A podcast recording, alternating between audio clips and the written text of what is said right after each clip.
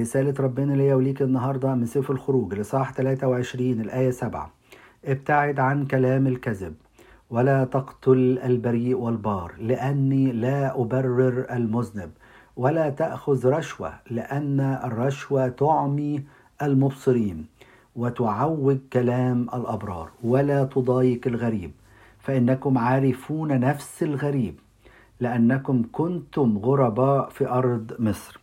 ربنا بيقول لي بيقول لك النهارده من فضلك ابتعد عن كلام الكذب.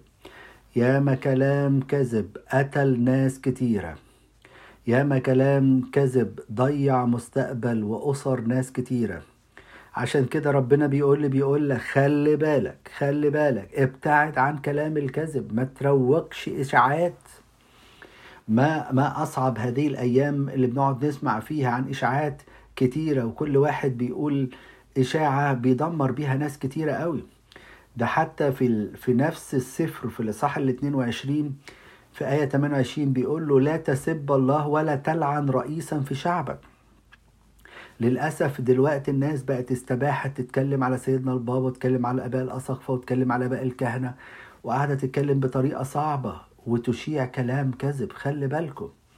خلي بالكم وكمان يقول لك لا تأخذ رشوة لأن الرشوة تعمي المبصرين وتعوج كلام الأبرار.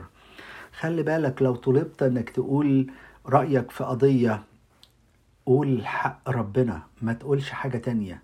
وفي الآخر بيحذر اوعى تضايق غريب فإنكم عارفون نفس الغريب. إلهنا ده حنين أوي أوي أوي. إلهنا ده حنين أوي. بيدور على كل نفس. حتى الغرباء يقول لك خلي بالك منهم. عشان انت كنت غريب زيهم.